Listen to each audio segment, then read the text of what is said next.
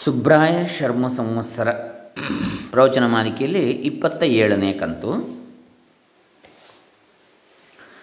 ವಿದ್ವಾನ್ ಮಹಾಮಹೋಪಾಧ್ಯಾಯ ವೇದ ವೇದಾಂತ ಬ್ರಹ್ಮ doctor K G Subraya Sharma, ಇವರು ಬರೆದಿರತಕ್ಕಂಥ ಸಂವತ್ಸರ ಕೃತಿ ಮಾಲಿಕೆಗಳು ಕೃತಿ ಮಾಲೆ. ಜಿ, ಗೀತಾ ಸಂವತ್ಸರ, ಗುರುಸ್ತುತಿ ಸಂವತ್ಸರ, ವೇದಾಂತ ಸಂವತ್ಸರ, ಶಾಂಕರ ಸಂವತ್ಸರ, ಸುಭಾಷಿತ ಸಂವತ್ಸರ ಮತ್ತು ಸುರೇಶ್ವರ ಸಂವತ್ಸರ ಅಂತೇಳಿ ಆರು ಸಂವತ್ಸರ ಕೃತಿಗಳಿವೆ. ಅವುಗಳಿಂದ ಆಯ್ದಂಥ ಒಂದೊಂದು ನುಡಿಮುಕ್ತಿಗಳು ಮುತ್ತುಗಳು ಇವತ್ತು ಇಪ್ಪತ್ತ ಏಳನೆಯ ಕಂತು, ಗೀತಾ ಸಂವತ್ಸರದಿಂದ ಮೊದಲಿಗೆ. ಓಂ ಶ್ರೀ ಗುರುಭ್ಯೋ ನಮಃ. ಹರಿ ಓಂ ಶ್ರೀ ಗಣೇಶಾಯ ನಮಃ. ಡಾಕ್ಟರ್ ಕೃಷ್ಣಮೂರ್ತಿ ಶಾಸ್ತ್ರಿ, ದಂಬೆ, ಪುಣಚ, ಬಂಟ್ವಾಳ ತಾಲೂಕು, ದಕ್ಷಿಣ ಕನ್ನಡ ಜಿಲ್ಲೆ, ಕರ್ನಾಟಕ, ಭಾರತ. ಓಂ ಪ್ರತ್ಯಗಾತ್ಮನೇ ವಾಸುದೇವಾಯ ನಮಃ. ಪ್ರತ್ಯಗಾತ್ಮನಾದಂಥ ವಾಸುದೇವನಿಗೆ ನಮಸ್ಕಾರ ಅಂತ ನಮ್ಮೆಲ್ಲರ ಅಂತರಾತ್ಮನ ಆಗಿರ್ತಕ್ಕಂಥ ಅವಜಾನಂತಿ ಪ್ರತ್ಯಗ ಮೂಢಾ ಏತೇಷಾನ್ ಏತೇಷಾಂ ಜೀವನಂ ವ್ಯರ್ಥಂ ಗೀತಾಚಾರ್ಯಮಹಂ ಭಜೆ. ಯಾರು ನಾಶವಿಲ್ಲದ ಪ್ರತ್ಯಗಾತ್ಮನನ್ನು ಅರಿಯದೇ ಮರೆತಿರುತ್ತಾರೆಯೋ ಅಂಥವರ ಜೀವನವೆಲ್ಲವೂ ವ್ಯರ್ಥವೇ. ಇಂಥವರ ಜೀವನ ವ್ಯರ್ಥ ಅಂತ ಹೇಳೋದಕ್ಕೆ ಭಗವದ್ಗೀತೆ ಒಂದು ಶ್ಲೋಕವನ್ನು ಉದ್ಧರಿಸ್ತಾರೆ. ಒಂಬತ್ತನೇ ಅಧ್ಯಾಯದ ಹನ್ನೆರಡನೇ ಶ್ಲೋಕ. ಮೋಘಾಶಾ ಮೋಘ ಕರ್ಮಾಣೋ ಮೋಘ ಜ್ಞಾನ ವಿಚೇತಸ ರಾಕ್ಷಸೀಂ ಆಸುರೀಂಚೈವ ಪ್ರಕೃತಿಂ ಮೋಹಿನೀಂ ಶ್ರಿತಾ. ಅರ್ಜುನನೇ, ಭಗವಂತನಾದ ನನ್ನನ್ನು ದ್ವೇಷಿಸುವವರು ಮೋಘಾಶರಾಗಿ, ಮೋಘಕರ್ಮರಾಗಿ, ಮೋಘಜ್ಞಾನರಾಗಿ, ಅವಿವೇಕಿಗಳಾಗಿ, ರಾಕ್ಷಸರ ಹಾಗೂ ಅಸುರರ ಮೋಹಕರವಾದ ಸ್ವಭಾವವನ್ನು ಆಶ್ರಯಿಸಿಕೊಂಡು ಬದುಕಿರುತ್ತಾರೆ. ಭಗವಂತನೆಂದರೆ ಎಲ್ಲರಿಗೂ ಪ್ರತ್ಯೇಗಾತ್ಮನಾದ ಪರಮೇಶ್ವರ.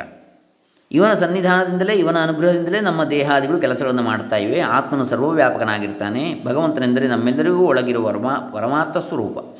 ಇವನೆಂದರೆ ನಮ್ಮ ಶರೀರ, ಇಂದ್ರಿಯ, ಮನೋಬುದ್ಧಿ, ಪ್ರಾಣಗಳು ಕೆಲಸ ಮಾಡ್ತಾ ಇವೆ. ಭಗವಂತನ ಕೃಪೆ ಇಲ್ಲದಿದ್ದರೆ ಜೀವನವೇ ಇಲ್ಲ. ಆದರೆ ಇದನ್ನು ಅರ್ಥ ಮಾಡಿಕೊಳ್ಳದೆ ಅಜ್ಞಾನಿಗಳು ಅಹಂಕಾರದಿಂದ ಎಷ್ಟೇ ಪುಣ್ಯಕರ್ಮಗಳನ್ನು ಮಾಡಿದರೂ ಏನು ಪ್ರಯೋಜನ ಅಂತ ಕೇಳ್ತಾರೆ. ಸರ್ವಾಂತರ್ಯಾಮಿಯಾದ ಪರಮೇಶ್ವರನನ್ನು ಮರೆತು ಅವನನ್ನು ತಿರಸ್ಕರಿಸಿ ಅಹಂಕಾರದಿಂದ ಏನೇ ಯಜ್ಞಯಾಗಾದಿ ಕರ್ಮಗಳನ್ನು ಮಾಡಿದರೂ ದಂಡ. ಅಂಥವರ ಶಾಸ್ತ್ರ ಪಾಂಡಿತ್ಯವೆಲ್ಲ ವ್ಯರ್ಥ. ಇಂಥವರ ಜೀವನವೇ ವ್ಯರ್ಥ. ಇಂಥವರ ಸಂಪತ್ತೆಲ್ಲವೂ ವ್ಯರ್ಥವೇ. ತಮ್ಮ ಪ್ರತ್ಯಗಾತ್ಮನನ್ನೇ ದ್ವೇಷಿಸುವ ಇವರು ಅಸುರರಲ್ಲವೇ? ಅಂಥೇಳಿ ಭಾಳ ಚೆನ್ನಾಗಿ ಸುಬ್ರಾಯ ಶರ್ಮರು ಹೇಳ್ತಾರೆ. ಮೋಘಾಶ. ಅಂದರೆ ಅವರ ಆಶಯವೇ ವ್ಯರ್ಥವಾದದ್ದು ಅಂತ ಬದುಕಿನ. ಮೋಘ ಕರ್ಮಾಣ ಅವರು ಮಾಡಿದ ಎಂಥ ಪುಣ್ಯಕರ್ಮಗಳು ಕೂಡ ವ್ಯರ್ಥವೇ. ಮೋಘ ಜ್ಞಾನ ಎಂಥ ಜ್ಞಾನಿಗಳಾದರೂ ಅವರು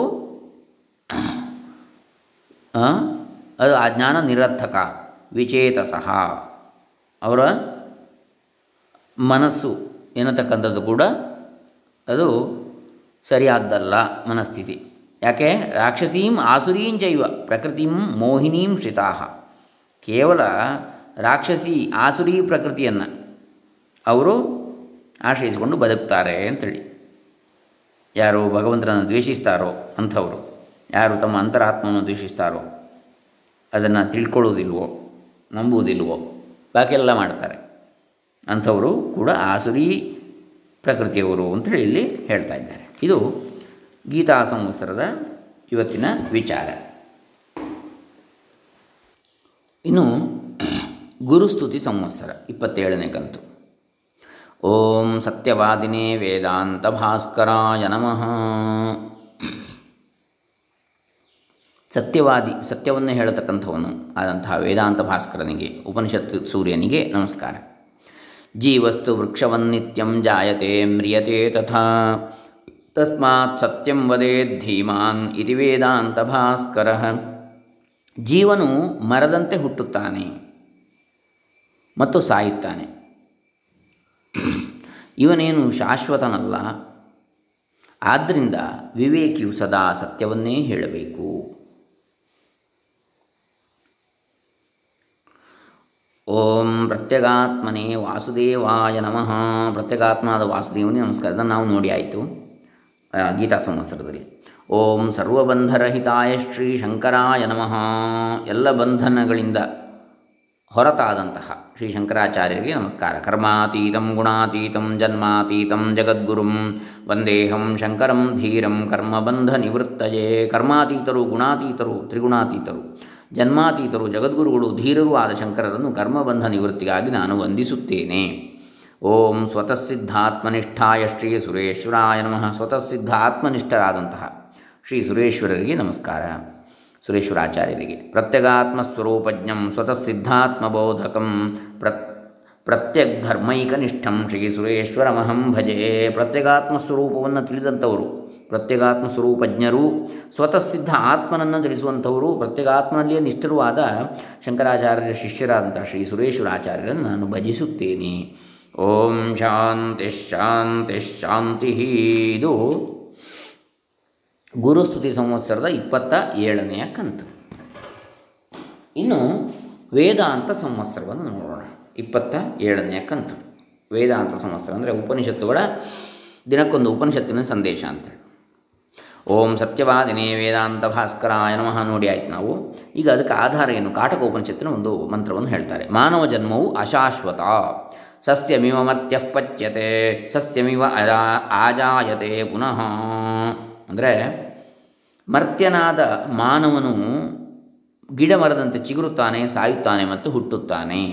ಮನುಷ್ಯನು ತನ್ನನ್ನು ಚಿರಂಜೀವಿಯನ್ನು ತಿಳಿದುಕೊಂಡು ಪಾಪಕರ್ಮಗಳನ್ನು ಮಾಡುತ್ತಾ ತನ್ನ ಸ್ವಾರ್ಥ ಸಾಧನೆಯನ್ನು ಮಾಡ್ತಾ ಇರ್ತಾನೆ. ತನ್ನ ಸ್ವಾರ್ಥಕ್ಕಾಗಿ ಈ ಕ್ಷುದ್ರ ಮಾನವನು ಏನು ಬೇಕಾದರೂ ಮಾಡಬಲ್ಲ. ತಾಯಿ, ತಂದೆ, ಗುರು, ದೇವರುಗಳನ್ನು ತಪ್ಪಬೇಕಾದರೂ ನಿಂದಿಸುತ್ತಾ ಈತನು ಪರಮ ಸ್ವಾರ್ಥಿಯಾಗಿದ್ದಾನೆಂದರೆ ತಪ್ಪಾಗದು. ಇದಕ್ಕೆಲ್ಲ ಕಾರಣವೇನು ಎಂದರೆ ನಾನು ಶಾಶ್ವತವಾಗಿ ಚಿರಂಜೀವಿಯಾಗಿ ನೂರಾರು ವರ್ಷಗಳ ಕಾಲ ಬದುಕಿರುತ್ತೇನೆ. ನನಗೆ ಮುಪ್ಪಾಗಲಿ, ಮರಣವಾಗಲಿ, ಬರಲಾರದು ಎಂಬ ಅವಿದ್ಯೆಯೇ ಅಜ್ಞಾನವೇ ಈ ಸ್ವಾರ್ಥ ಭಾವನೆಗೆ ಕಾರಣ. ಪ್ರತಿದಿನವೂ ತನ್ನ ಕಣ್ಣ ಮುಂದೆ ನೂರಾರು ಜನಗಳು ಸಾಯುತ್ತಿರುವುದನ್ನು ತಾನೇ ಕಾಣುತ್ತಿದ್ದರೂ ನಾನು ಮಾತ್ರ ಚಿರಂಜೀವಿ ಎಂಬ ಭಾವನೆಯು ಭ್ರಾಂತಿ ಜ್ಞಾನವಲ್ಲದೆ ಮತ್ತೇನು? ಅದು ಯಾಕೆ ಆ ಭಾವನೆ ಬರ್ತದೆ ಅಂದರೆ ಆತ್ಮಕ್ಕೆ ಸಾವಿಲ್ಲ. ನಾವು ನಿಜವಾಗಿ ಆತ್ಮಸ್ವರೂಪರು. ಈ ದೇಹ ನಾಶ ಆಗ್ತದೆ. ಹಾಗಾಗಿ ಈ ದೇಹವೇ ಶಾಶ್ವತ ಎನ್ನುವುದನ್ನು ನಾವು ಬಿಡಬೇಕು. ಮಾನವನ ದೇಹವು ಅನಿತ್ಯವಾದದ್ದೇ ಅಲ್ವೇ? ದಿಹ್ಯತೆ ದಹ್ಯತೆ ಇತಿ ದೇಹ. ಹುಟ್ಟಿದ ಮಾನವನು ಸ್ವಲ್ಪ ಕಾಲ ಬದುಕಿದ್ದು, ಬೆಳೆದು ಮಾರ್ಪಾಡಾಗಿ ಕ್ಷೀಣವಾಗಿ ಒಂದು ದಿನ ಸಾಯಲೇಬೇಕು, ಜಾತಸ್ಯ ಮರಣಂ ಧ್ರುವಂ, ಹುಟ್ಟಿದ್ದು ಸಾಯಲೇಬೇಕು. ಆದ್ದರಿಂದ ಮನುಷ್ಯನು ಲೋಭಿ ಆಗಬಾರದು, ಸ್ವಾರ್ಥಿ ವಂಚಕನ ಆಗಬಾರದು ಅಂತೇಳಿ ಅರ್ಥ ಅಂತ ಹೇಳ್ತಾರೆ. ಓಂ ಶಾಂತಿ ಶಾಂತಿ ಶಾಂತಿ ಇದು ವೇದಾಂತ ಸಂವತ್ಸರದ ಇಪ್ಪತ್ತೇಳನೇ ಕಂತು. ಇನ್ನು ಶಾಂಕರ ಸಂವತ್ಸರವನ್ನು ನೋಡೋಣ. ಶಂಕರಾಚಾರ್ಯರ ಉಪದೇಶಾಮೃತ ದಿನಕ್ಕೊಂದು. ಅದರಲ್ಲಿ ಇಪ್ಪತ್ತೇಳನೇ ಕಂತು. ಸರ್ವಬಂಧರಹಿತಾಯ ಶಂಕರಾಯ ನಮಃ. ನೋಡಿದೆವು ನಾವು. ಈಗ ಅದಕ್ಕೆ ಆಧಾರವನ್ನು ಗೀತಾಭಾಷ್ಯದಿಂದ ಹೆಕ್ಕಿ ಕೊಡ್ತಾರೆ ಸುಬ್ರಾಯ ಶರ್ಮರು, ನಮ್ಮ ಮುಂದೆ ಇಡ್ತಾರೆ. ಕರ್ಮ, ಕರ್ಮಯೋಗ, ಕರ್ಮಾಭಾಸ ಅಂತೇಳಿ. ಕರ್ಮಬಂಧ ನಿವೃತ್ತಿಗಾಗಿ ಶಂಕರಾಚಾರ್ಯನ ಸ್ಮರಿಸ್ತೇನೆ ಅಂತೇಳಿ ಹೇಳ್ತಕ್ಕಂಥದ್ದು, ನಮಿಸ್, ನಮಸ್ಕರಿಸ್ತೇನೆ. ಹಾಗಾದರೆ ಏನಿದು ಕರ್ಮ, ಕರ್ಮಯೋಗ, ಕರ್ಮಾಭಾಸ? ಗೀತಾಭಾಷ್ಯದಲ್ಲಿ ಶಂಕರಾಚಾರ್ಯ ಹೇಳ್ತಾರೆ ನಾಲ್ಕನೇ ಅಧ್ಯಾಯದ ಇಪ್ಪತ್ನಾಲ್ಕನೇ ಶ್ಲೋಕದ ಭಾಷ್ಯದಲ್ಲಿ.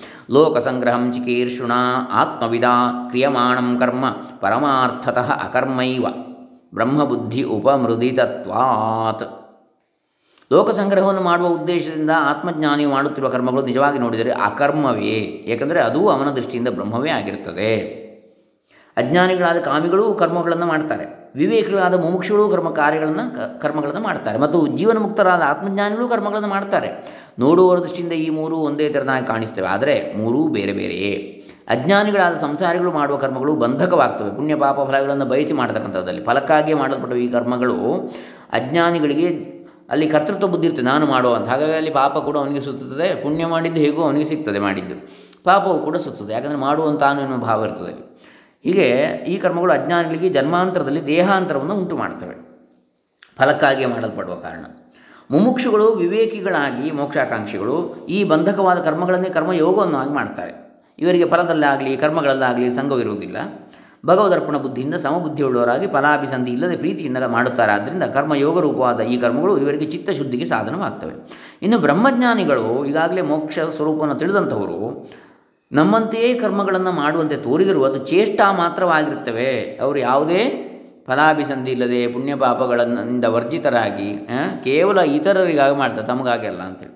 ಈ ಕರ್ಮಗಳು ಬಂಧಕವಲ್ಲ, ಅದು ಅಕರ್ಮಕವೇ, ಲೋಕಸಂಗ್ರಹಕ್ಕೆ ಬೇಕಾಗಿ ಇತರರಿಗೆ ಬೇಕಾಗಿ ಮಾಡ್ತಾರೆ. ಜ್ಞಾನಿಗಳ ಕರ್ಮವು ಕರ್ಮಾಭಾಸ ಮಾತ್ರ. ಓಂ ಶಾಂತಿ ಶಾಂತಿ ಶಾಂತಿ. ಸರಳವಾಗಿ ಇಲ್ಲಿ ಕರ್ಮದ ರಹಸ್ಯವನ್ನು ಬಿಚ್ಚಿಡ್ತಾರೆ ಸುಬ್ರಾಶರ್ಮರು ನಮ್ಮ ಮುಂದೆ. ಇನ್ನು ಸುಭಾಷಿತ ಸಂವತ್ಸರ ಅಯ್ಯೋ ಇಪ್ಪತ್ತ ಏಳನೇ ಕಂತು. ಇವತ್ತಿನ ಸುಭಾಷಿತವನ್ನು ನೋಡೋಣ. ಸ್ತ್ರೀಯರು ಭಾಗ್ಯವಂತರು ಅಂತ ಹೇಳ್ತಾರೆ. ಹೇಗೆ? ನೋಡಿ, ಎಷ್ಟು ಚೆನ್ನಾಗಿ ಅದನ್ನು ಇಡ್ತಾರೆ ಅಂತೇಳಿ. ಸುಬ್ರಾಯ ಶರ್ಮರು ಮನುಸ್ಮೃತಿಯನ್ನು ಸುಟ್ಟಾಗಬೇಕು ಅಂತ ಹೇಳುವವರಿಗೆ ಬಂದಿದೆ. ಆ ಶ್ಲೋಕದಿಂದ ಅದನ್ನೇ ಇಲ್ಲಿ ಯಾವ ರೀತಿ ವಿವರಣೆ ಕೊಡ್ತಾರೆ, ಅದನ್ನು ಅರ್ಥ ಮಾಡುವಂತಹ ದೃಷ್ಟಿ, ದೃಷ್ಟಿಕೋನ, ಆ ಜ್ಞಾನ ಯಾವನಿಗಿದೆಯೋ ಅದು ಅರ್ಥ ಆಗ್ತದೆ, ಇಲ್ಲದಿದ್ದರೆ ಅರ್ಥ ಆಗುವುದಿಲ್ಲ ಋಷಿವಾಣಿ ಪಿತಾ ರಕ್ಷತಿ ಕೌಮಾರೇ ಭರ್ತಾ ರಕ್ಷತಿ ಯೌವನೆ, ಪುತ್ರೋ ರಕ್ಷತಿ ವಾರ್ಧಕ್ಯೆ, ನ ಸ್ತ್ರೀ ಸ್ವಾತಂತ್ರ್ಯಮರ್ಹತಿ ನೋಡಿ, ಅದಕ್ಕೆ ಯಾವ ರೀತಿ ಅರ್ಥ ಮಾಡಬೇಕು? ಹೆಂಗಸನ್ನು ಕೌಮಾರದಲ್ಲಿ ತಂದೆಯು ಕಾಪಾಡ್ತಾನೆ.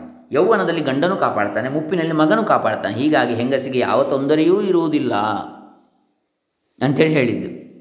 ಅದನ್ನು ಈಗಿನವರು ದುರುಪಯೋಗ ಮಾಡಿ ಅಪಾರ್ಥ ಮಾಡಿದೆ ನಮ್ಮ ಭಾರತೀಯ ಹಿಂದೂ ಸಂಸ್ಕೃತಿ ಅತ್ಯಂತ ಪ್ರಾಚೀನ ಹಾಗೂ ಪವಿತ್ರವಾದದ್ದು. ಸ್ತ್ರೀಯರಿಗೆ ಅತ್ಯಂತ ಹೆಚ್ಚಿನ ಗೌರವವನ್ನು ಕೊಡಬೇಕೆಂದು ಸಾರುವ ಸಂಸ್ಕೃತಿ ನಮ್ಮದು. ಸ್ತ್ರೀಯರಿಗೆ ಯಾವಾಗಲೂ ಎಲ್ಲ ದೃಷ್ಟಿಯಿಂದಲೂ ರಕ್ಷಣೆಯನ್ನು ಕೊಡಬೇಕೆಂದು ನಮ್ಮ ಸಂಸ್ಕೃತಿ ಉಪದೇಶಿಸ್ತಿದೆ. ಹಾಗೆಯೇ ಸಂಪ್ರದಾಯವೂ ಬಂದಿರ್ತದೆ. ಹುಡುಗಿಯಾಗಿದ್ದಾಗ ಅವಳನ್ನು ತಂದೆ ಕಾಪಾಡ್ತಾನೆ. ಬಾಲ್ಯ ಹಾಗೂ ಕೌಮಾರದಲ್ಲಿ ಇವಳ ಶೀಲಕ್ಕೆ ಧಕ್ಕೆ ಬಾರದಂತೆ ಇವಳನ್ನು ಕಾಪಾಡುವ ಜವಾಬ್ದಾರಿ ತಂದೆಗೆ ಸೇರಿದ್ದು. ಕೌಮಾರದಲ್ಲಿರುವಾಗ ಇವಳಿಗೆ ಏನಾದರೂ ಶೀಲವು ನಾಶವಾದರೆ ಅದಕ್ಕೆ ತಂದೆಯೇ ಕಾರಣ. ಯೌವನದಲ್ಲಿ ಇವಳನ್ನು ರಕ್ಷಿಸಬೇಕಾದ ಜವಾಬ್ದಾರಿ ಗಂಡನದು. ತನ್ನ ಪತ್ನಿಯ ಶೀಲವನ್ನು ಕಾಪಾಡಿ ಪತ್ನಿಗೆ ಬೇಕಾದ ಸುಖ ಸೌಲಭ್ಯಗಳನ್ನು ಒದಗಿಸಿಕೊಟ್ಟು ಅವಳನ್ನು ಸಂತೋಷದಿರುವಂತೆ ಸಂತೋಷದಿಂದ ಇರುವಂತೆ ರಕ್ಷಿಸಬೇಕಾದ ಗಂಡನ ಜವಾಬ್ದಾರಿ. ವಿವಾಹಿತಳಾಗಿರುವ ಹೆಂಗಸೇನಾದರೂ ದಾರಿ ತಪ್ಪಿ ನಡೆದರೆ ಅದಕ್ಕೆ ಕಾರಣ ಆಕೆಯ ಪತಿಯೇ. ನೋಡಿ, ಎಷ್ಟು ಚೆನ್ನಾಗಿ ಹೇಳ್ತಾರೆ. ಇನ್ನು ಮುದಿತನದಲ್ಲಿ ಅಮ್ಮನನ್ನು ನೋಡಿಕೊಳ್ಳುವ ಕೆಲಸ ಮಗನಿಗೆ ಸೇರಿದ್ದು. ಸತ್ಪುತ್ರನಾದವನು ತನಗೆ ಜನ್ಮ ಕೊಟ್ಟ ತಾಯಿಯನ್ನು ಭಕ್ತಿಯಿಂದ ಕಾಪಾಡಬೇಕಲ್ವೇ? ಕಾಪಾಡಲೇಬೇಕಲ್ವೇ? ಮಾತೃ ದೇವೋ ಭವ ನ ಮಾತು ಪರದೈವತಂ ಎಂದು ವೇದಾಗಮ ವಾಕ್ಯಗಳು ಸಾರ್ತಾ ಇವೆ. ಮಾತೃವಿನ ರಕ್ಷಣೆ ಹಾಗೂ ಸೇವೆ ಪುತ್ರನ ಆದ್ಯ ಕರ್ತವ್ಯ. ಹೀಗೆ ಅದೃಷ್ಟವಂತೆಯಾದ ಹೆಂಗಸಿಗೆ ಯಾರಿಂದಲೂ ಯಾವಾಗಲೂ ತೊಂದರೆ ಎಂಬುದೇ ಇಲ್ಲ. ಯಾಕೆ? ಎಲ್ಲ ಹಂತಗಳಲ್ಲಿಯೂ ಬದುಕಿನ ಎಲ್ಲ ಹಂತಗಳಲ್ಲಿಯೂ ರಕ್ಷಕನು ಅವರಿಗೆ, ಆ ಸ್ತ್ರೀಗೆ ಇರ್ತಾರೆ ನೋಡಿಕೊಳ್ಳುವರು ಅಂಥೇಳಿ. ಹಾಗಾಗಿ ಸ್ತ್ರೀಯರು ಭಾಗ್ಯವಂತರು, ಸ್ತ್ರೀಯರನ್ನು ಗೌರವಿಸಬೇಕು ಎನ್ನತಕ್ಕಂಥ ರೀತಿಯ ಒಂದು ನೋಡಿ, ಸರಿಯಾದಂಥ ಅರ್ಥವನ್ನು ಇಲ್ಲಿ ದೃಷ್ಟಿಕೋನವನ್ನು ಇಟ್ಟಿದ್ದಾರೆ. ಹಾಗಾಗಿ ನಾವು, ನಮಗೆ ಅರ್ಥ ಆಗುವುದಿಲ್ಲ ಅಂತೇಳಿ ಯಾವುದೋ ಒಂದು ಋಷಿವಾಣಿಯನ್ನು ಇರ್ಬೋದು, ಯಾವುದೋ ಒಂದು ಶಾಸ್ತ್ರ ಗ್ರಂಥವನ್ನು ಸುಟ್ಟು ಬಿಡತಕ್ಕಂಥದ್ದು ಮೂರ್ಖತನ, ನಮ್ಮ ಮೂರ್ಖತನವಾದೀತೆ ಹೊರತು ಶಾಸ್ತ್ರವನ್ನು, ಅಂದರೆ ನಾಯಿ ಬಗಳಿದರೆ ದೇವಲೋಕ ಹಾಳಾದೀತೆ ಅಂತೇಳಿ ಹೇಳಿದ ಹಾಗೆ ಯಾರು ಎಂಥವರು ಮೂಢರು ಏನು ಹೇಳಿದರೂ ದೇವಲೋಕ ಹಾಳಾಗಲಿಕ್ಕೆ ಸಾಧ್ಯ ಇಲ್ಲ. ಅಂದರೆ ಶಾಸ್ತ್ರಗಳು ತಪ್ಪಾಗಲಿಕ್ಕೆ ಸಾಧ್ಯ ಇಲ್ಲ. ಅದನ್ನು ಅರ್ಥ ಮಾಡಿಕೊಳ್ಳುವ ನಮ್ಮ ದೃಷ್ಟಿಕೋನ, ನಮ್ಮ ಅಲ್ಪಜ್ಞಾನ, ಬಾವಿಯೊಳಗಿನ ಕಪ್ಪೆಯಾಗಿ ನಾವು ಯೋಚನೆ ಮಾಡಿದರೆ ಹಾಗಾಗ್ತದೆ. ಇದು ಸುಭಾಷಿತ ಸಂವತ್ಸರ. ಇನ್ನು, ಅಂದರೆ ಕಾಮಾಲೆ ಕಣ್ಣಿಗೆ ಲೋಕವೆಲ್ಲ ಹಳದಿ ಅಂತ ಹೇಳಿದಾಗೆ ಇನ್ನು ಸುರೇಶ್ವರ ಸಂವತ್ಸರ ಕೊನೆಯದಾಗಿ ನೋಡೋಣ. ಇಪ್ಪತ್ತೇಳನೇ ಕಂತು. ಅಂದರೆ ದಿನಕ್ಕೊಂದು ಶ್ರೀ ಸುರೇಶ್ವರರ ಉಪದೇಶಾಮೃತ. ಓಂ ಸ್ವತಃ ಸಿದ್ಧಾತ್ಮನಿಷ್ಠಾಯ ಶ್ರೀ ಸುರೇಶ್ವರಾಯ ನಮಃ. ಇದನ್ನು ನೋಡಿದೆವು ಆಗಲೇ ಗುರುಸ್ತುತಿ ಸಂವತ್ಸರದಲ್ಲಿ. ಈಗ ಆತ್ಮನು ಸ್ವತಃ ಸಿದ್ಧನು ಎಂಬುದಕ್ಕೆ ಸುರೇಶ್ವರಾಚಾರ್ಯರು ನೈಷ್ಕರ್ಮ್ಯ ಸಿದ್ಧಿಯಲ್ಲಿ ಏನು ಹೇಳಿದ್ದಾರೆ? ಯತ್ ಸಿದ್ಧಾವಿದಮಃ ವಿಸ್ ಯತ್ ಸಿದ್ಧಾವಿದಮಃ ಸಿದ್ಧಿ ಯದ ಸಿದ್ಧೌ ನ ಕಿಂಚನ ಪ್ರತ್ಯಗ್ಧರ್ಮೈಕನಿಷ್ಠಸ್ಯ. ಯಾಥಾತ್ಮ್ಯಂ ವಕ್ಷ್ಯತೆ ಸ್ಫುಟಂ. ಯತ್ ಸಿದ್ಧವು ಯಾವುದು ಸಿದ್ಧವಾದರೆ ಇದಮಃ. ಇದಂ ಎಂಬ ಈ ದ್ವೈತವೆಲ್ಲವೂ ಸಿದ್ಧಿ ಸಿದ್ಧವಾಗುತ್ತದೆಯೋ? ಯದ ಅಸಿದ್ಧವು ಯಾವುದು ಸಿದ್ಧವಾಗದೇ ಹೋದರೆ? ನ ಕಿಂಚನ ಯಾವುದೊಂದು ಸಿದ್ಧವಾಗುವುದಿಲ್ಲವೋ? ಅಂತಹ ಪ್ರತ್ಯೇಕ ಧರ್ಮೈಕ ನಿಷ್ಠಸ್ಯ, ಪ್ರತ್ಯೇಕ ಆತ್ಮನ ಯಾಥಾತ್ಮ್ಯಂ ನಿಜವಾದ ಸ್ವರೂಪವು ಸ್ಫುಟಂ ಸುಸ್ಪಷ್ಟವಾಗಿ ವಕ್ಷ್ಯತೆ ನಮ್ಮಿಂದ ತಿಳಿಸಲ್ಪಡುತ್ತದೆ ಅಂತ ಹೇಳ್ತಾರೆ. ಅಂದರೆ ಆತ್ಮನು ಸಿದ್ಧವಾದ ಮೇಲೆಯೇ ಈ ದ್ವೈತ ಪ್ರಪಂಚದ ಸಿದ್ಧಿಯೂ ಆಗಬೇಕು. ಆತ್ಮನಿಲ್ಲದೆ ಹೋದರೆ ಯಾವ ವಸ್ತುವಿಗೂ ಇರುವಿಕೆ ಎಂಬುದು ಇರಲಾರದು. ಇವನೇ ಪ್ರತ್ಯೇಕಾತ್ಮನು ಇವನ ಸ್ವರೂಪವನ್ನು ನೈಷ್ಕರ್ಮ್ಯ ಸಿದ್ಧಿ ಗ್ರಂಥದಲ್ಲಿ ತಿಳಿಸಲಾಗುವುದು ಅಂತೇಳಿ ಅಲ್ಲಿ ಹೇಳ್ತಾರೆ. ಆತ್ಮನಿಂದಲೇ ಇದಂ ವಿಶ್ವವು ಸಿದ್ಧವಾಗಬೇಕಾಗಿದೆ. ಆತ್ಮನಿಂದಲೇ ಪ್ರಮಾತೃ ಪ್ರಮಾಣ ಪ್ರಮೇಯಗಳೆಲ್ಲವೂ ಸಿದ್ಧವಾಗ್ತಾ ಇವೆ. ಆತ್ಮನೆಂದರೆ ತಾನು. ತಾ, ನಾನುಗಳಿಲ್, ನಾನುಗಳಿಗೆ ಎಲ್ಲ ಆಸ್ಪದನಾದ ಆತ್ಮನೇ ತಾನು. ಈ ಆತ್ಮನೇ ಪ್ರತ್ಯಗಾತ್ಮನು. ಈ ಪ್ರತ್ಯಗಾತ್ಮನು ನಮ್ಮೊಳಗಿರ್ತಕ್ಕಂಥವನು. ಸ್ವತಃ ಸಿದ್ಧನಾಗಿ ಇರುವುದರಿಂದಲೇ ಉಳಿದದ್ದೆಲ್ಲವೂ ಇದೆ ಅನ್ನಿಸಿರ್ತವೆ. ನಾನೇ ಇಲ್ಲ ಅಂತೇಳಿ ಆದರೆ ಇದನ್ನೆಲ್ಲ ಬಾಕಿದ್ದನ್ನು ಚಿಂತನೆ ಮಾಡೋದು ಯಾರು? ನಾನು ಇದ್ದೇನೆ, ಹಾಗಾಗಿ ಮಾಡ್ತಾ ಇದ್ದೇನೆ ಅಂತೇಳಿ ಅಂದರೆ ಪ್ರತಿಯೊಬ್ಬರಿಗೂ ಕೂಡ ಇದು ಅನ್ವಯಿಸ್ತದೆ. ಈ ಪ್ರತ್ಯಗಾತ್ಮನೇ ಪರಬ್ರಹ್ಮವು. ಈ ಪ್ರತ್ಯಗಾತ್ಮನೇ ಸಕಲ ಚರಾಚರ ವಿಶ್ವಕ್ಕೆ ಆತ್ಮನಾಗಿರ್ತಾನೆ. ಇವನಿಂದಲೇ ಪ್ರಮಾಣಗಳು ಸಿದ್ಧವಾಗುತ್ತಿವೆಯೇ ಹೊರತು ಪ್ರಮಾಣಗಳಿಂದ ಆತ್ಮನು ಸಿದ್ಧವಾಗ್ತಾ ಇಲ್ಲ. ಇವನಿಂದಲೇ ಪ್ರಮಾಣಗಳು ಸಿದ್ಧವಾಗ್ತಾ ಇವೆ ಪ್ರತ್ಯೇಕಾತ್ಮನಿಂದ ಹೊರತು ಆ ಪ್ರಮಾಣಗಳಿಂದ ಆತ್ಮನನ್ನು ಸಿದ್ಧಪಡಿಸುವಂಥದ್ದಲ್ಲ. ಯಾಕಂದರೆ ಆತ್ಮನೇ ಪ್ರಮಾಣಗಳನ್ನು ಸಿದ್ಧಪಡಿಸ್ತಾ ಇರುವಂಥವನು. ಬಹಳ ಚೆನ್ನಾಗಿ ಹೇಳ್ತಾರೆ ಇದು ಇಪ್ಪತ್ತ ಏಳನೆಯ ಕಂತು ಸುರೇಶ್ವರ ಸಂವತ್ಸರ. ಇನ್ನು ನಾಳೆ ದಿವಸ, ಇಲ್ಲಿಗೆ ಇದು ಸುಬ್ರಾಯ ಸಂವತ್ಸರ, ಸುಬ್ರಾಯ ಶರ್ಮ ಸಂವತ್ಸರ, ಇಪ್ಪತ್ತ ಏಳನೇ ಕಂತು ಮುಕ್ತಾಯ ಆಯಿತು. ಇನ್ನು ಇಪ್ಪತ್ತೆಂಟನೇ ಕಂತನ್ನು ಮುಂದಿನ ದಿನಗಳಲ್ಲಿ ನೋಡೋಣ. ಹೀಗೆ ಈ ಸುಬ್ರಾಯ ಶರ್ಮರು ಅತ್ಯಂತ ಅಮೂಲ್ಯವಾದ ಗ್ರಂಥಗಳನ್ನು ಬರೆದಿದ್ದಾರೆ. ಏಳು ಸಾವಿರ ರೂಪಾಯಿ ಮುಖಬೆಲೆ ಮುಖಬೆಲೆಯ ಇಂತಹ ಪುಸ್ತಕಗಳನ್ನು ಕೇವಲ ಮೂರು ಸಾವಿರ ರೂಪಾಯಿಗೆ, ಅರುವತ್ತು ಪರ್ಸೆಂಟ್ ಡಿಸ್ಕೌಂಟಲ್ಲಿ ಕೊಡ್ತಾ ಇದ್ದಾರೆ. ಬೆಂಗಳೂರಲ್ಲಿದ್ದಾರೆ. ಇದನ್ನು ನಾವು ವೆಬ್ಸೈಟಲ್ಲಿ ಹುಡುಕಿದ್ರು ಕೂಡ ಅವರ ವೆಬ್ಸೈಟ್ ಇದೆ. ನಾವು ಅವರನ್ನು ಸಂಪರ್ಕಿಸ್ಬೋದು ಅವನ ಫೋ ಅವರ ಫೋನ್ ನಂಬರದಲ್ಲಿ ಸಿಗ್ತದೆ. ನಾವು ಈ ಕೃತಿಗಳನ್ನು ಕೊಂಡುಕೊಂಡು ಮನೆಯಲ್ಲಿ ಇಟ್ಟುಕೊಂಡು ಓದೋಣ. ಸಂಗ್ರಹ ಯೋಗ್ಯವಾದಂಥದ್ದು, ಹಾಗೆ ಮನನ ಯೋಗ್ಯವಾದ್ದು, ನಮ್ಮ ಉದ್ಧಾರಕ್ಕೆ ಇರತಕ್ಕಂಥದ್ದು. ಲೋಕ ಸಂಗ್ರಹ ಕರ್ಮ ಇದು, ಜ್ಞಾನಿಗಳ.